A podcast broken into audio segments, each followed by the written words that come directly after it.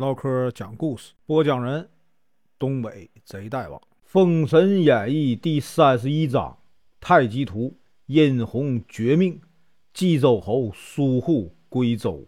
声明：本书由网络收集整理制作，仅供预览、交流、学习使用，版权归原作者和出版社所有，请支持订阅、购买正版。如果你喜欢，点个红心，关注我，听后续。姜子牙见马原奔来，翻身便走。马原呢，追了半天也没追上，心想：他骑的是不像我跟傻子似的用腿追他，太吃亏了。明天再说吧。姜子牙见他不追了，就用话呀激他，气得这个马原一直跟着姜子牙跑到了深山里。这个山倒是很美，可是呢，马原累得呼哧带喘的，还把姜子牙给追丢了。眼看这个天就快黑了，马原心想：西岐众人都在那里，姜子牙早晚呢得回西岐，我呀先歇会儿吧。于是呢，他倚着这个松树，靠着石头坐下休息。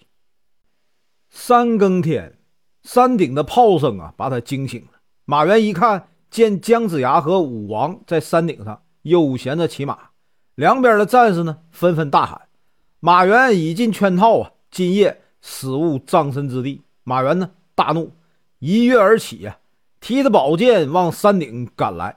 哪知呢，姜子牙等人就不见了。这个时候呢，山下一阵的喧闹，他们呢又出现在山下。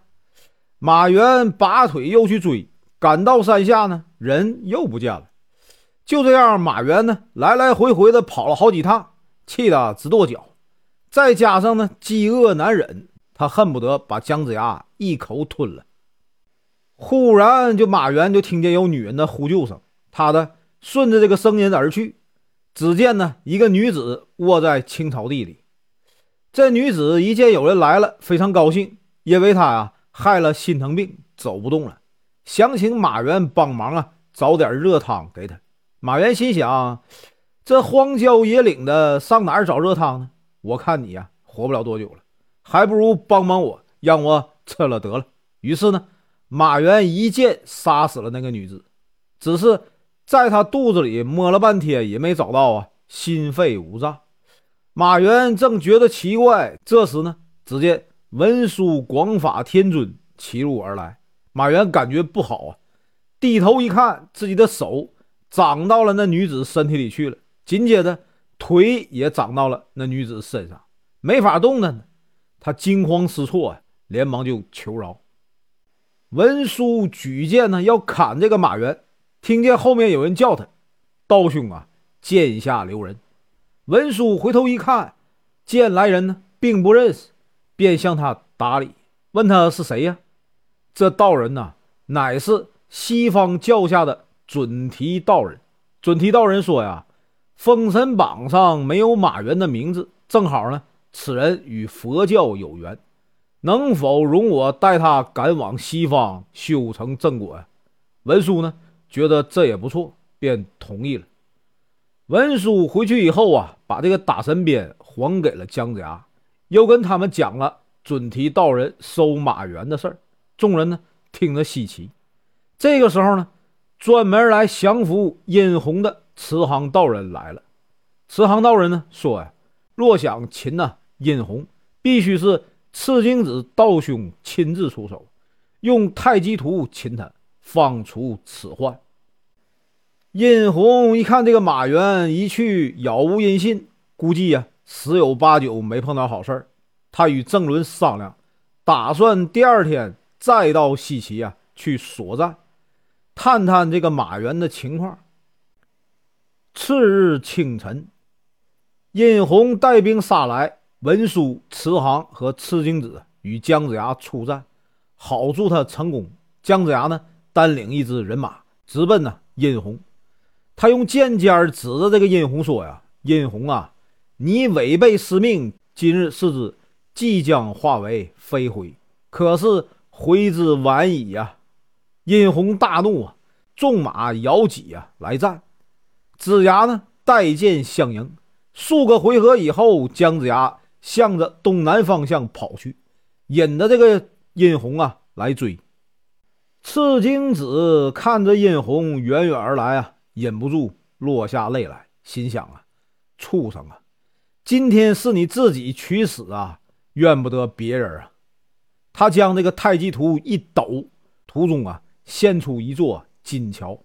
姜子牙呢，骑着四不像上了桥，回头问这个殷红：“你敢来吗？”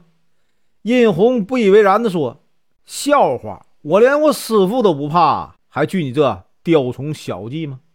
他也跟着上来了。此图啊，乃太极四象变化无穷之法，心想何物，便见何物。心虑百事啊，百事即到。他上了此图啊，如梦寐，如醉痴，只觉得心神飘渺，游游荡荡，心里惦记着是否有埋伏。结果呢，伏兵杀来了，斗了一阵呢，他又想起姜子牙，姜子牙也来了，杀了一阵。忽想起朝歌，又想起父亲。进了西宫呢，看见皇贵妃。又转入新庆宫，看见杨妃，最后看见自己的母亲殷红呢，情不自禁地说：“母亲，孩儿难道与你呀阴间相遇吗？”姜皇后啊，痛心地说：“冤家，你为何不听师傅的话呀？误信别人谗言，你非但不能为我报仇，今日连你自己都保不住了。”殷红呢，这才醒悟。大喊：“母亲救我！”此时，姜皇后已经消失了，赤精子显了出来。殷红向这个赤精子流泪恳求说：“师傅，弟子错了，我愿保武王灭纣，再给我一次机会吧。”赤精子说：“已经太晚了，到底是谁让你改了初衷，反悔自己的誓言呢？”殷红说：“弟子因信申公豹之言而。”违了师父之语啊！望师父慈悲，再给我一次机会吧。赤精子尚有留恋之意啊！慈航道人在半空中喊道：“啊，天命如此，怎敢违抗？别误了他进封神台的时辰。”赤精子含悲饮泪，只得将太极图卷了起来。过了一会儿，再一抖，殷红连人带马呀，化作飞灰。随风飘散了。殷红已死，慈航、文殊和赤精子便告辞了。苏护听说殷红已死，便赶紧和儿子商量，打算呢偷偷的通知啊姜子牙来接应，好早点归顺西岐。苏全忠叹气说：“呀，要不是吕月、殷红捣乱，我们早就归顺了。”次日二更天，姜子牙兵分三路。黄飞虎父子五人在中，邓九公在左，南宫氏在右，呐喊而来。苏护和家眷已经提前赶到了西岐的西门外。殷红呢，大将刘普、勾彰被斩杀，只剩下郑伦孤军奋战。最后呢，郑伦被邓九公生擒了。他被众将推到了姜子牙面前，立而不跪，瞪眼不语啊。姜子牙说：“郑伦呐。”你今已被擒，何不屈膝求生呢？郑伦大喝道：“无知匹夫，我不能把你等啊擒回朝歌，真是遗憾呐！如今因主帅与你们同谋啊，我被误抓，死就死了，何必多言？”姜子牙说：“退出去，斩了。”众将将他推出，只等行刑牌。苏护跪下说道：“啊，启丞相。”郑伦违抗天威，理应正法，但此人实在忠义，又有奇术，所谓一将难求，还请丞相海涵，再给他一次机会吧。姜子牙笑着扶起了苏护，说：“我呀知道，所以特邀你出来说这番话，以显他的忠义。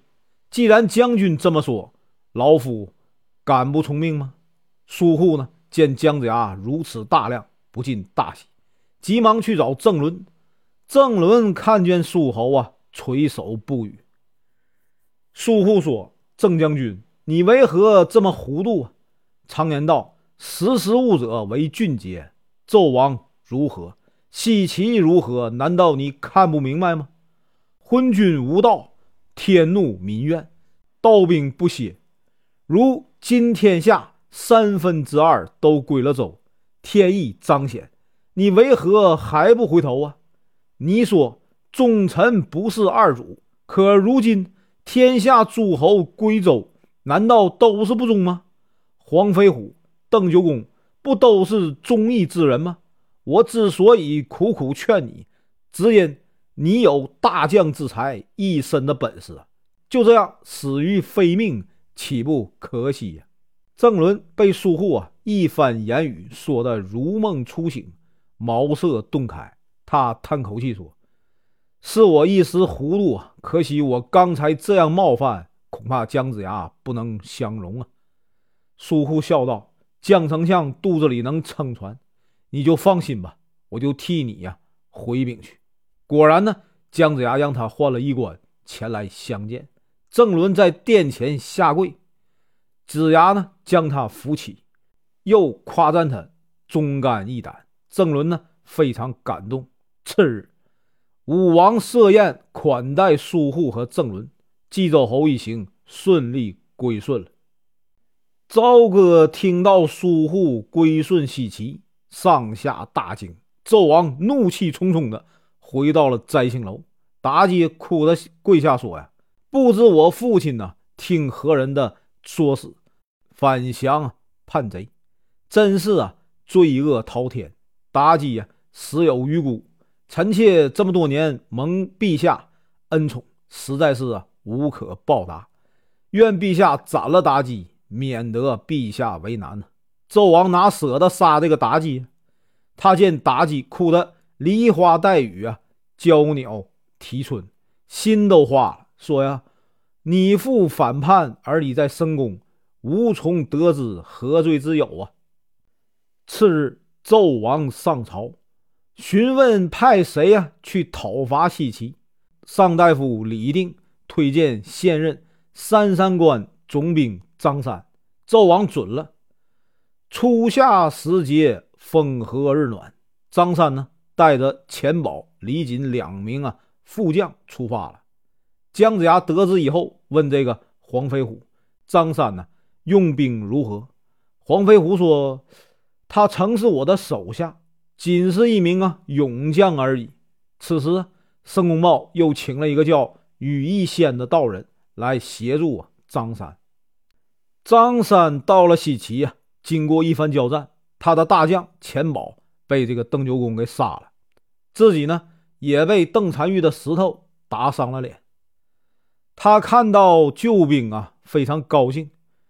于仙用丹药啊治好了张三脸上的伤，前去索战。姜子牙见此人长得尖嘴缩腮，样子古怪，便向他打礼。于仙呢回礼说呀。我乃蓬莱岛羽翼仙姜子牙，你也是昆仑山的高徒，为何逢人就说要拔我的羽毛呢？抽我的筋骨啊！我与你呀素不相识，你为何欺人太甚？姜子牙听得莫名其妙，说道：“道友，不知是谁在你面前摆弄是非啊？我想想，我与你从来没有见过面。”怎么会无端说些伤人之言呢？羽翼仙认为姜子牙是在狡辩，咆哮着向他冲来。这一场厮杀，羽翼仙没占便宜，被哪吒的乾坤圈打中了肩膀，被黄天化的崭新钉打穿右臂，土行孙在他腿上打的都是伤，哮天犬咬了他的脖颈。羽翼仙呢，四下吃亏。大叫一声啊，借着这个土遁走了。本文结束，感谢观看，请听后续。